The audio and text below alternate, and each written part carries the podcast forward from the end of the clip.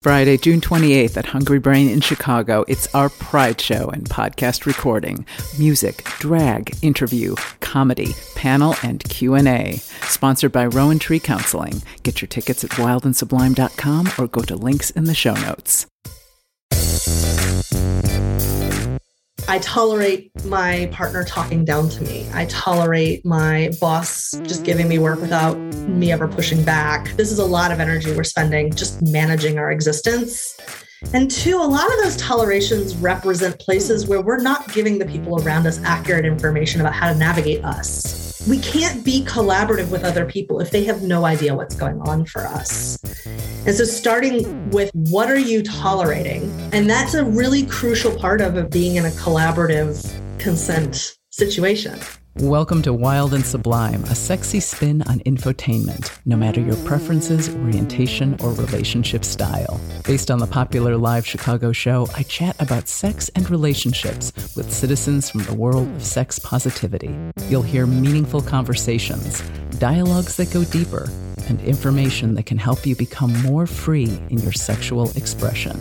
I'm sex educator and intimacy coach, Karen Yates. This week, I chat about how to create consent culture for teens and adults with authors Erica Scott and Marcia Baczynski.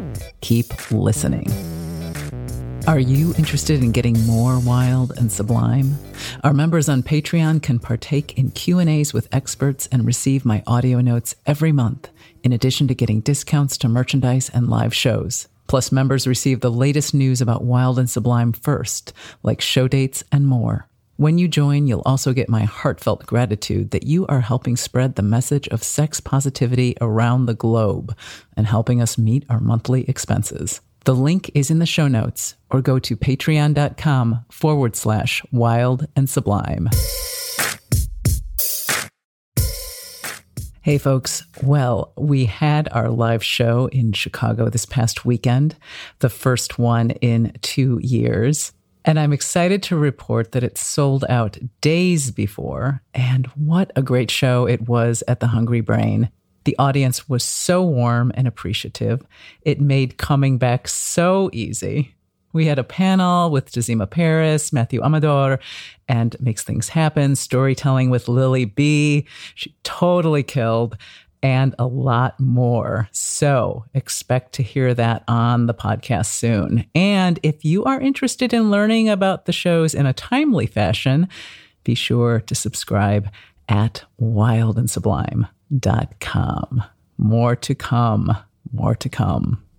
Today's episode is on creating consent, consent culture to be exact. And I will be talking with Erica Scott and Marcia Baczynski about their new book, Creating Consent Culture, a handbook for educators. But lest you think this book is only for teachers, let me quickly point out that it's also for parents, adult facilitators, and anyone who wants to learn a lot about consent and consent culture and what that means. I think with the Me Too movement, consent has been compartmentalized to mean sexual consent, and in a very reductive way. Like, yes, you can touch me and have sex with me, or no, you cannot. And this book explores how culture impacts all consent and how we go along or don't go along with dominant cultural messages, and how this is so important for young folks as they begin to enter society. There are a ton of playful exercises in this book for group facilitation, but also a lot of fundamental information on what is meant by consent culture. And I found this interview really thought-provoking. So now, my chat with the co-authors of Creating Consent Culture, Erica Scott, developer of the Consent Culture Intro Workshop, and Marcia Baczynski, consent educator and Cuddle Party co-creator. Enjoy. Erica Scott, welcome. Thanks for having me. Marcia Baczynski, welcome. Thank you. I'm excited to be here.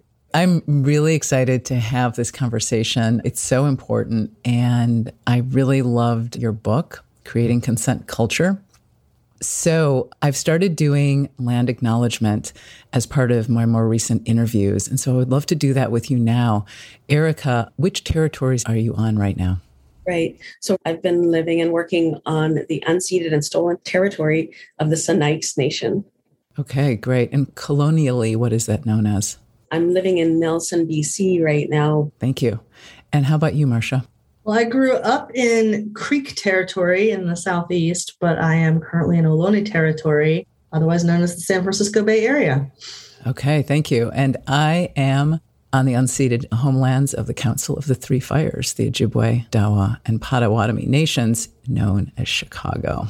And there's so much to be discussed today, so let us jump in. Before we get into both of your stories, what is the short definition of consent culture? A short definition for consent culture is a culture which emphasizes collaboration to create the most mutually beneficial interactions possible.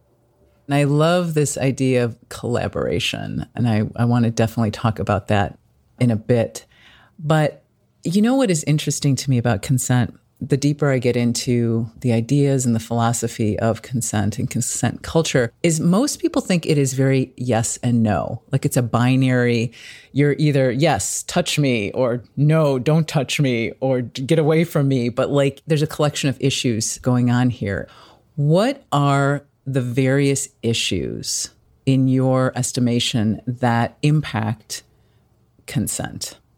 Wow, there's a lot. I think I'll just start with kind of what I see as a bit of an umbrella that a lot of the issues go under, which is that our main model of consent is what we call the gatekeeper model of consent, where one person wants to do something and the other person's job is to just say yes or no, right? And in a sexual context, that kind of goes back to like a really 1950s mentality of like, first of all, everybody's monogamous and heterosexual, and like the men want the sex and the women have the sex and the men are trying to get the sex from the women, which is obviously not how it works. But it also gets to issues of consent in other contexts where there's power or authority, like you're going to your doctor and you have to consent. That is a gatekeeping model. So there are places where the gatekeeper model is still relevant. And I think that confuses the issue of consent when it's equals, or where we're playing together, where we're sharing space together, where we're trying to collaborate or have fun.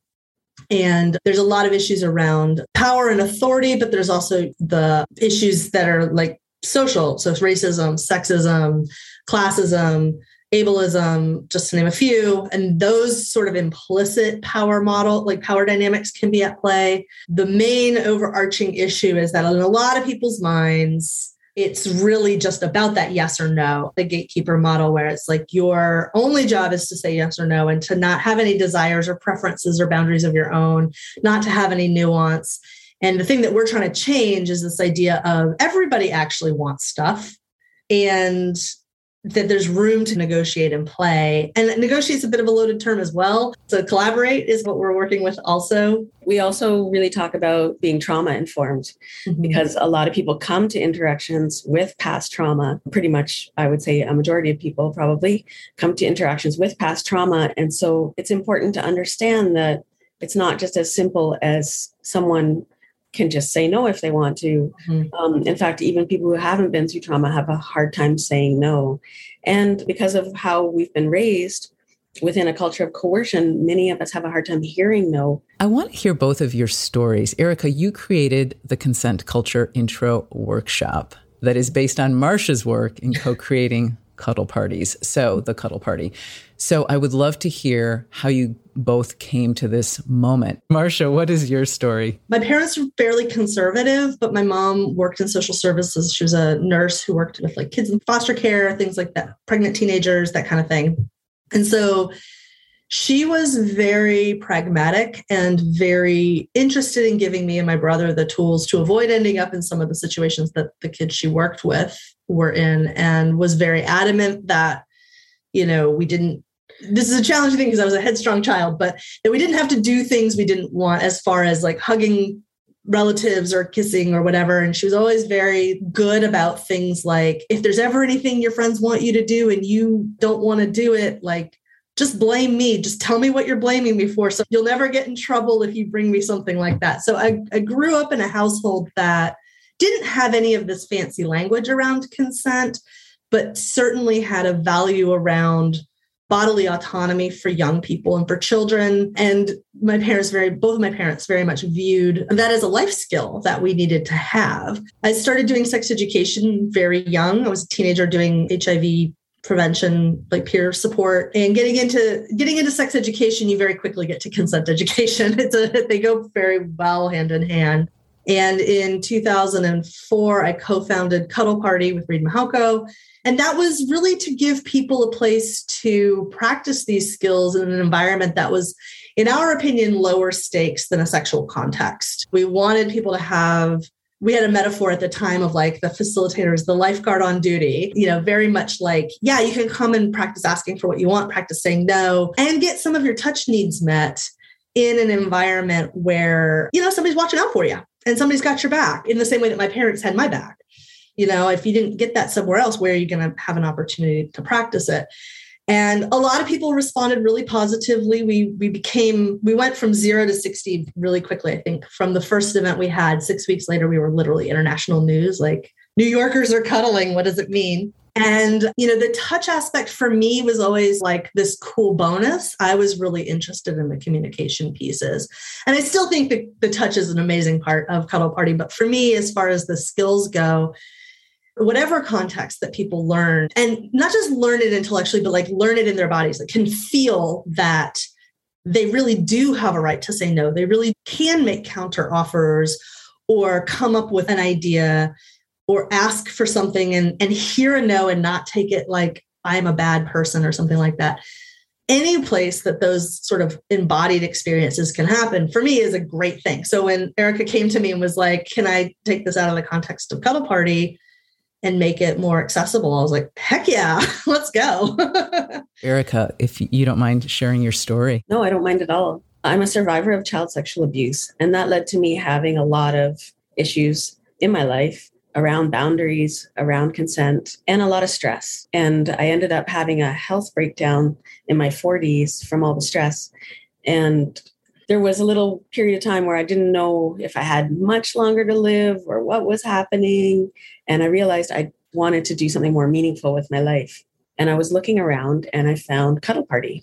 I was like, I need this in my life. And I ended up becoming a Cuddle Party facilitator. My favorite part was doing the welcome circle where we go over the rules of Cuddle Party, which is really consent training. It's really interactive and fun consent training.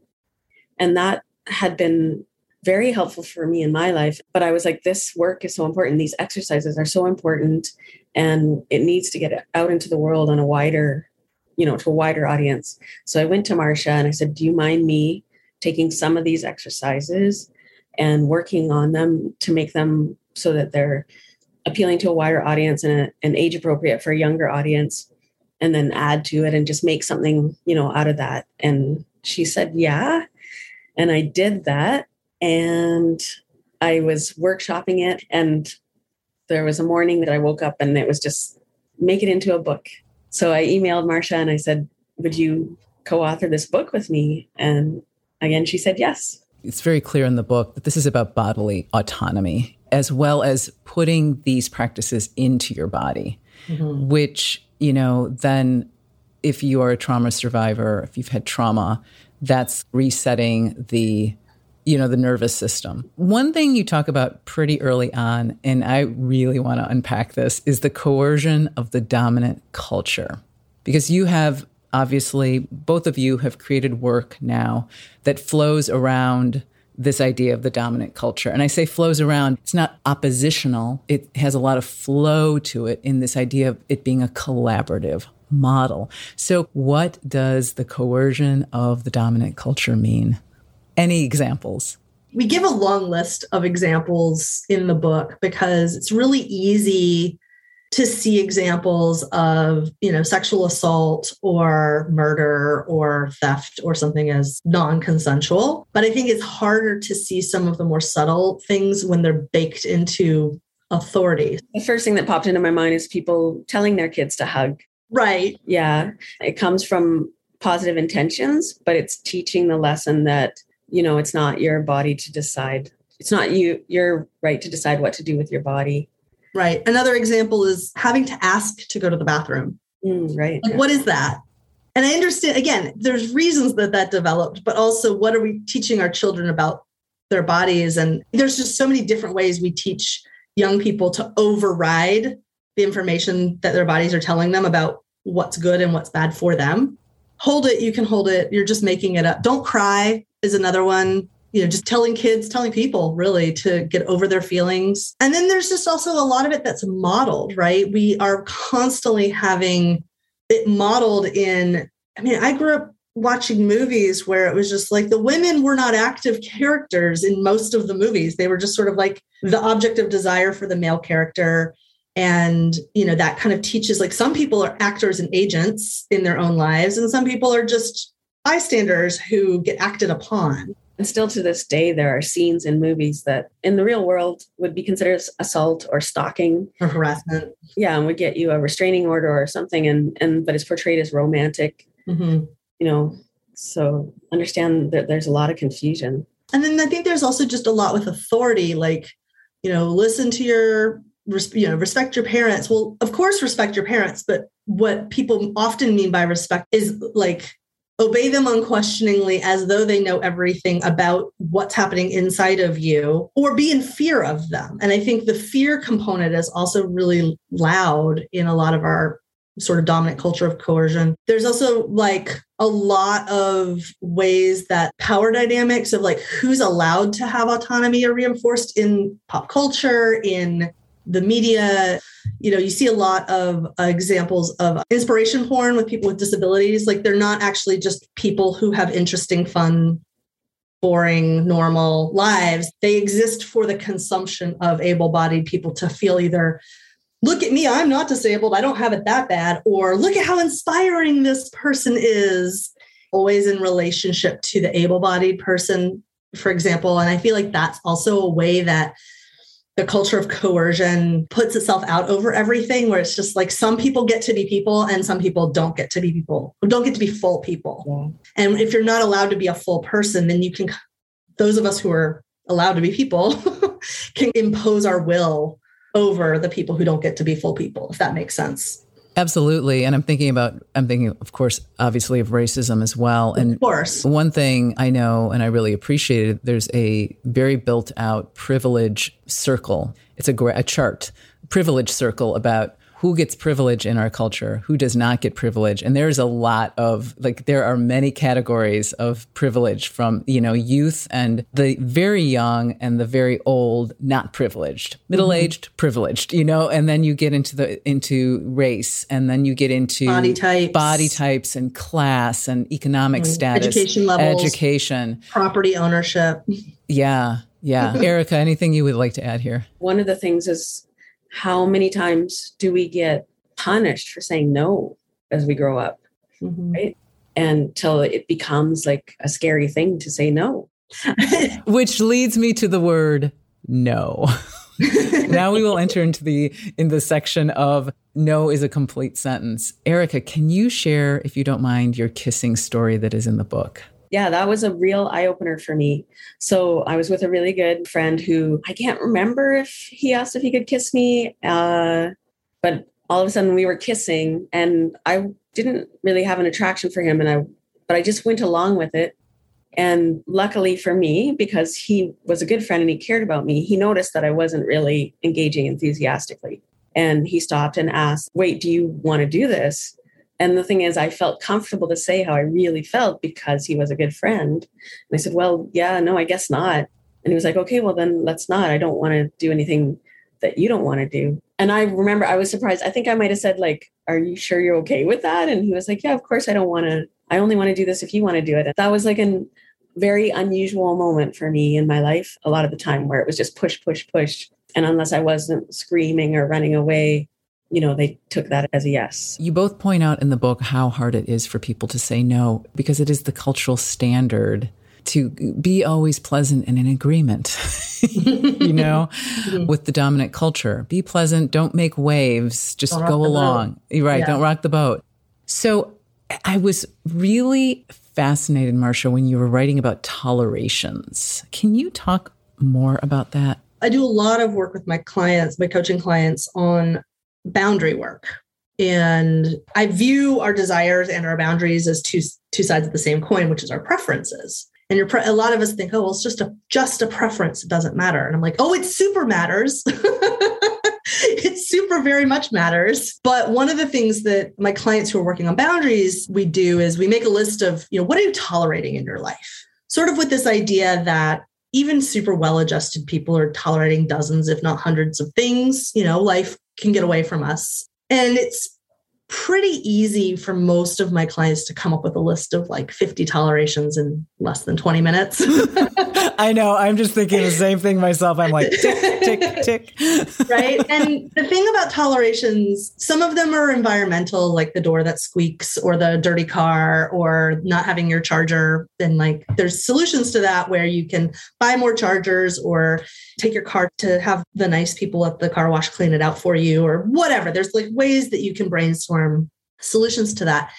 And then there's sort of two other categories, one being interpersonal and one being internal, where I tolerate my partner talking down to me. I tolerate my boss just giving me work without me ever pushing back, you know, or I swallow when I'm upset. That might be a toleration. Like I just don't speak up. That's sort of just, that's not even like a interpersonal. Sometimes it's a thing that we do with everybody. And that's just sort of like our way of being in the world. When we look at the ways that we tolerate, two things become clear. One, this is a lot of energy we're spending just managing our existence. And two, a lot of those tolerations represent places where we're not giving the people around us accurate information about how to navigate us. Mm.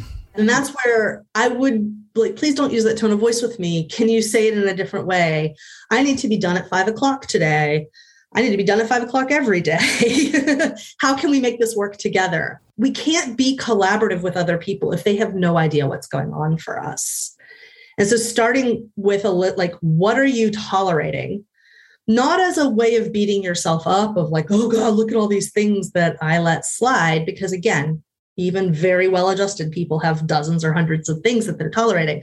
But using it as a roadmap for where we have energy leaks that we could plug up, or could be giving people better information about how to work with us, how to like meet us so that we can have a more positive experience overall. And that's a really crucial part of being in a collaborative consent situation. And when you have a trauma background, like you will tolerate someone having sex with you when you don't want to. And that's why we need to have the trauma-informed piece, because it's not just about strengthening our boundaries and learning to say what we need to say. We also need to learn how to make it a safer space around us for others, because we don't know what kind of trauma background they have.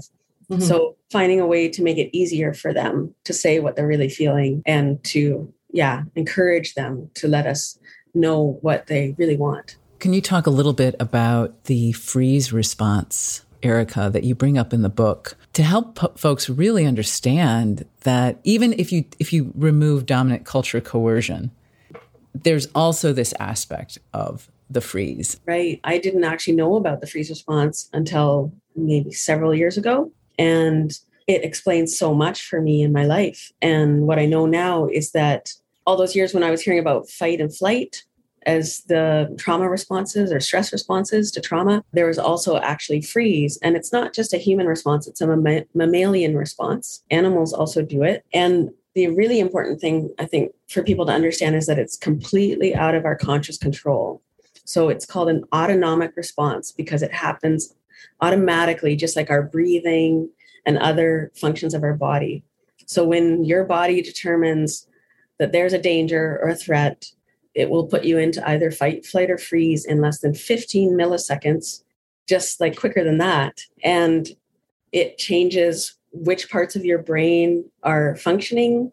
It changes your circulation. And in the case of freeze, there's a real shutdown where you go on automatic pilot and you might be able to say a few words, but they're not the words that you want to say. It really feels like things are completely out of your control. So I just think it's so important for people to understand this, because if you're abused as a child or if you're sexually assaulted, it is the most common form of response. And once you've had that response, it makes a pathway, and that's the most likely response you are to have from then on. So I had many times in my life where I had a freeze response and I didn't understand. And I was really like, I thought I was stronger than that. I thought I was more courageous than that. So I think it leads to a lot of victim blaming and also victims blaming themselves, which leads to less reporting. I think a lot of people think, I didn't scream and I didn't run. So I guess I was okay with it. So I just want to say, like, this is a book for educators who are working with teens and tweens. So in the book, we actually talk about, first of all, just being aware that a freeze response is an option,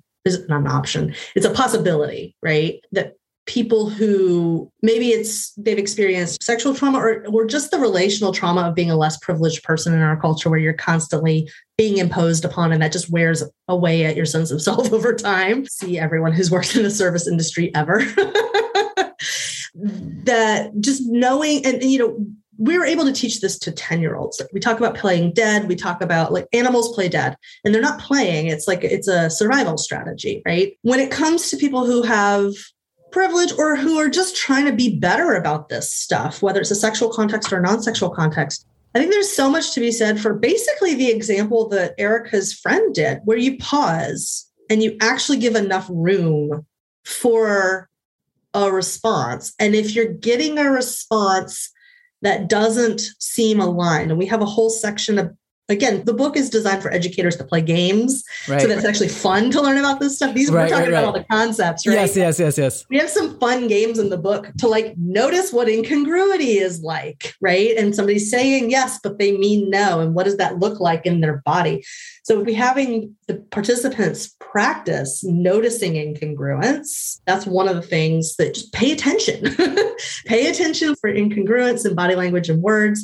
If you're really interested and you want to dive more into like what freeze responses can be in like the trauma side of it, or get super nerdy about like the neurology of it, like certainly those resources are available in the world. But somebody pausing, somebody kind of having a little bit of a not focused look on their face, not able to form, not really forming coherent sentences. When I teach sexual consent in a kink context, one of the things that I frequently recommend is that if you're a top or a dominant, you're in the position of power in the exchange, in the scenario, lay out a proposal for the scene, but include a detail that you're pretty sure there are no to, and see if they actually will say no to it. And if they won't say no to it, you pause and go, okay, that one detail, what did you think of that? Like bring it back around, because if somebody is just in compliance. And that's a different thing. The fawn response, I think we're getting into the fawn response, but looking for the freeze response, but also looking for the fawn response. And I just want to pause, if I may, and explain that a little bit for folks. So the freeze response is an autonomic thing that happens with mammals, similar to fight or flight. The fawn response is a learned response. It's an interpersonal way of coping with lack of basically security in a relational context. So people pleasing, rolling over, not rocking the boat to an extreme degree, and specifically when there's a perceived threat. So that's the like, I just want to make you happy and I don't even know what I want. That kind of thing can go hand in hand frequently with the fawn response. So people who are in positions of power, positions of privilege, who are wanting to make sure their interactions are consensual, you're going to be wanting to look for that freeze response, but you're also going to be want to know about the fawn response and look for that and kind of include things in your negotiations, pausing to check in. And then also just straight up like letting people know it's okay to say no to you and that you're not going to get mad at them, which is what my mom did, right? Like, just tell me the thing. I want to know you. I care about you. That doesn't mean people will be able to meet you there, because it is, for a lot of people, really novel. In my experience, it can be really novel to be like, wait, you actually want to know what I think? I have to now go figure out what that is. But in terms of navigating power and privilege and trauma, those things, pausing, looking for incongruence, putting in a known no and seeing if they actually say no to you, those kinds of things can really help. And asking open-ended questions. Yeah. So that the person can't just say, yeah, okay, sure. You have to ask questions that make the person have to like create a full sentence. And if they're having trouble doing that, or if there's hesitation, then you know you're in sketchy territory. Yeah. I'll return to my interview with Erica and Marcia in a moment. Did you know we have transcripts for each episode? Go to wildandsublime.com, locate the episode you're interested in, and it'll be right there. Are you looking to improve erotic communication with your partner? I work with couples in Chicago, helping them increase pleasure, learn how to express desires, and become more connected. All of this through dynamic, body-centered sessions. Go to the show notes or Karen-Yates to schedule your free consultation with me. I'll now return to my interview with Erica Scott and Marcia Baczynski. In this part, we'll talk about the development of the workshop, the exercises, and their new book. The idea behind consent culture is it is collaborative, as you have both said several times. And this idea, this one sentence, that every no contains an infinite number of yeses, and we are collaborating to find shared meaning. I thought these were so wonderful. And Erica, I want you to talk a little bit about the creation of the workshop. There are just so many amazing, for facilitators, because I have to say, not only is this for educators, for young people, but I think this is so important for people who lead groups of adults, corporate America, workshop facilitators. This is extremely useful information in guiding people through exercises around consent. It's basically a trainer's manual, and it's couched for both youth, but it can also work for adults. And yeah, I would love for you to just talk about the development of the workshop itself. Okay, well, first of all, I just want to say that every no contains an infinite amount of yeses. That's Marcia's.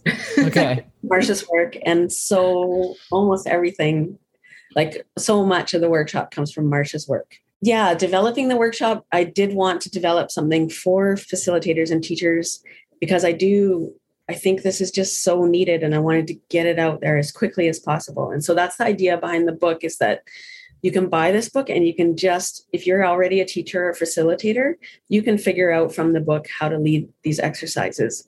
If you want more help with it, we're going to have more stuff coming. We're going to be putting together an online course that shows it more visually. And there's also great tips in there for parents as well. I'm starting a business called Creating Consent Culture, and I'm going to be starting to train people to lead the workshop so that schools and organizations will also be able to hire people to come in and lead the whole workshop.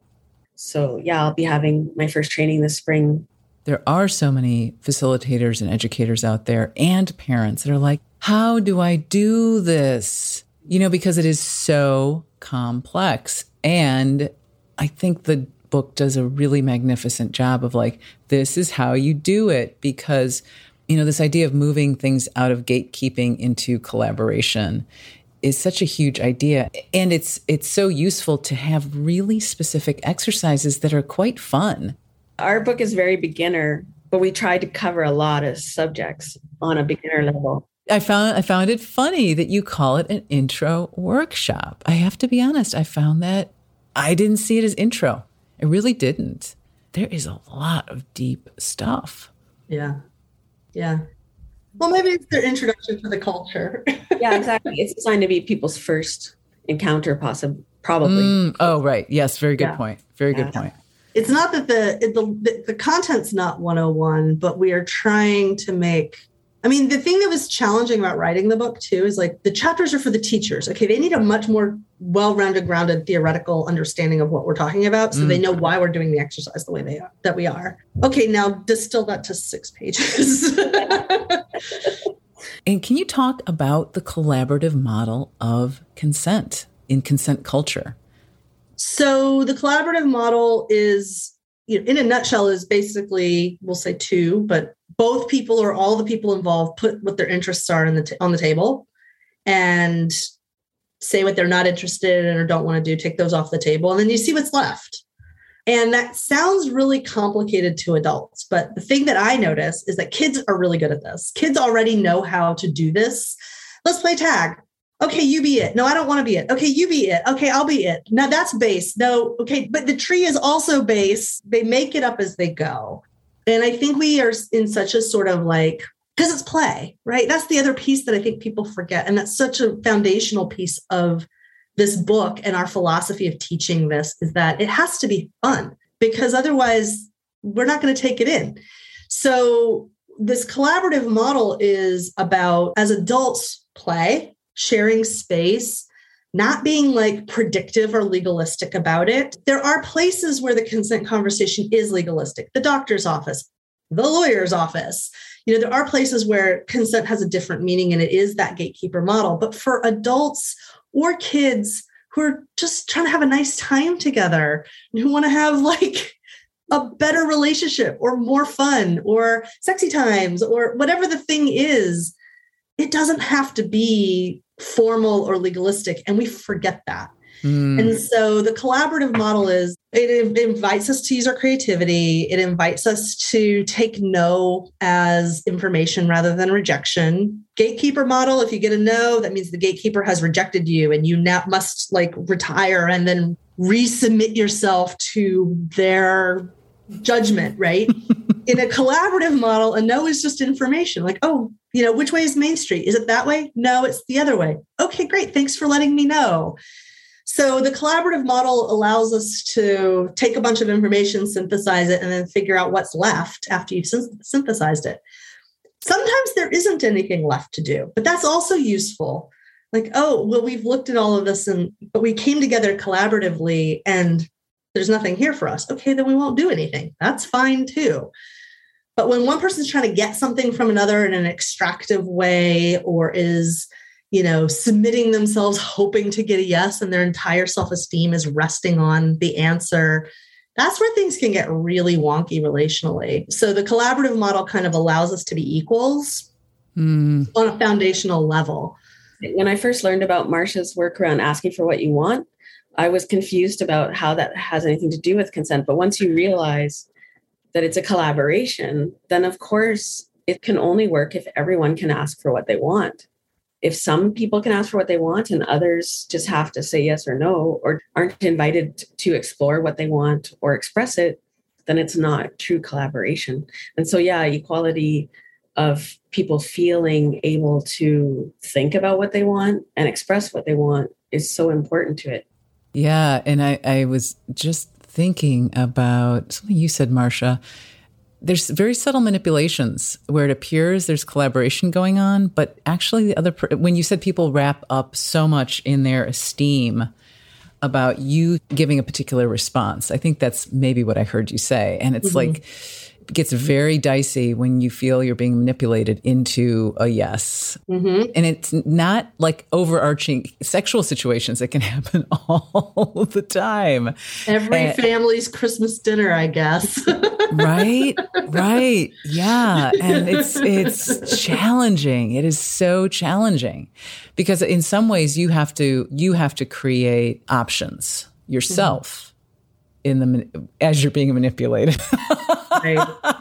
Yeah. I mean, this is something I do work a lot with my clients on because so often, you know, I have a whole model of like the good girl, for example, is one of the archetypes I work with my students on. And like when you've been socialized to be good, and that doesn't have to be girl, but like when you've been socialized to be good, it means be compliant and it means be manipulatable, right?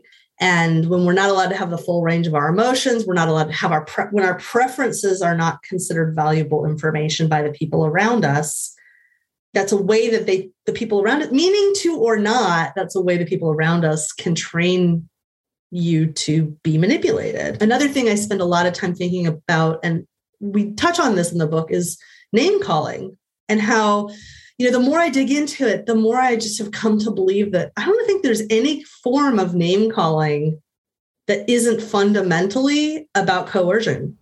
It's about, well, I'm going to call you something that you don't want to be, and then you'll not do the thing that I don't like, and then you'll do the thing that I do want, or you'll at least not do the thing I don't want you to do. Yeah.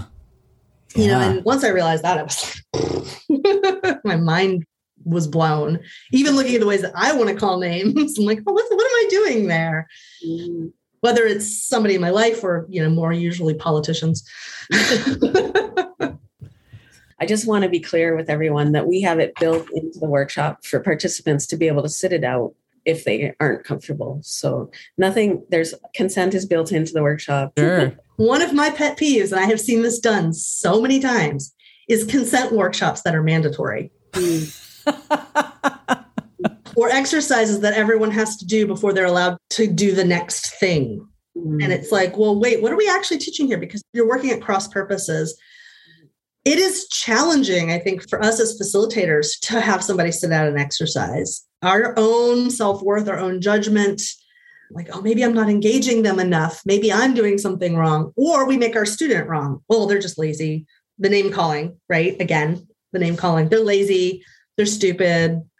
Well, maybe they're triggered, or maybe they are processing something that you just said in the last exercise and they need a minute, right? There's a lot of reasons people might want to sit out, but also sitting out is a valid exercise of one's bodily autonomy. Of course. And we can model for our students whether or not we mean the things we say by how we handle students sitting out an exercise or taking a moment or going to the bathroom without permission. Right. It has to be a coherent field. Mm-hmm. Right. Yeah. So my question to you is, you know, as we all know, having all of us led workshops, there is this phenomenon of you're in a workshop, you're having big ahas. How do you envision the work going forward? How does the work continue, like to be top of mind? What needs to get put in place in your mind for this to continue to be a conversation in a culture? Yeah. Personally, I found, for me, like as soon as I learned this work through Cuddle Party, it changed my life and it changed how I related to everyone around me. And that ripples out. And I've seen that also since leading this workshop, having people come back to me and say, oh my God, it changed my life. I taught everybody I know the no exercises and we're all so excited and thank you. So I think, yeah, it just ripples out. It really does. Yeah. I mean, again, we really aim to make these quote unquote exercises really games. And if it's a game and it's fun, people will want to teach their friends. And when people have epiphanies, they generally want to share that with their friends. There's something really important in the title, which is creating consent culture. And being a culture creator, you mentioned at the top of the interview, like flowing around the dominant culture, like this idea of flow. And while I do think there's a place, and it's a really important place for being directly oppositional to things that are messed up, being opposite. And this was even a thing when we were writing the book, like a lot of our first drafts were like, we have to stop sexual violence. This is a terrible thing. And we're like, okay, but what do we do instead? How do we relate instead? What is the thing we are moving toward? What are we building? What are we creating? Instead of just what are we tearing down? And we talk in the book a little bit about creating, even if we can't change the whole culture, we can create warm, safe havens for one another where even if the whole world is hostile to our desires, there's pockets where our friends, our loved ones, our community, our teachers, our students can have desires. And maybe I can fulfill those, maybe I can't, but I'm not going to mock them or judge them or make them wrong or tell them that they're bad for having those desires. And that by itself is pretty revolutionary, in my opinion. And the work of culture making, you know, is that ripple effect that Erica was talking about. And it is the warm, safe haven, the pockets that we can create for one another. Because once people have experienced an alternative to coercion culture, they want more. Yes. Sure. And I like it feels better. It does. It feels so and much. One of the things we wanted to do with this book is give people tools that even if they don't have the conceptual framework of power and privilege, and even if they don't have the big fancy words like autonomic response, they go, here's a game we can play. And then they can create that experience for one another. And, you know, my housemates and I've been teaching this stuff for years. My housemates and I, my friends and I, we do little games like these all the time habitually just because they're fun. The title of the book is Creating Consent Culture because it is a process that is in action. And there were people that we acknowledge, Indigenous cultures and historical sex educators. We acknowledge that we're building on that work and it's happening and it's going to carry on and it's changing all the time. So we're not trying to say this is the beginning and ending of it all. It's just this is this step.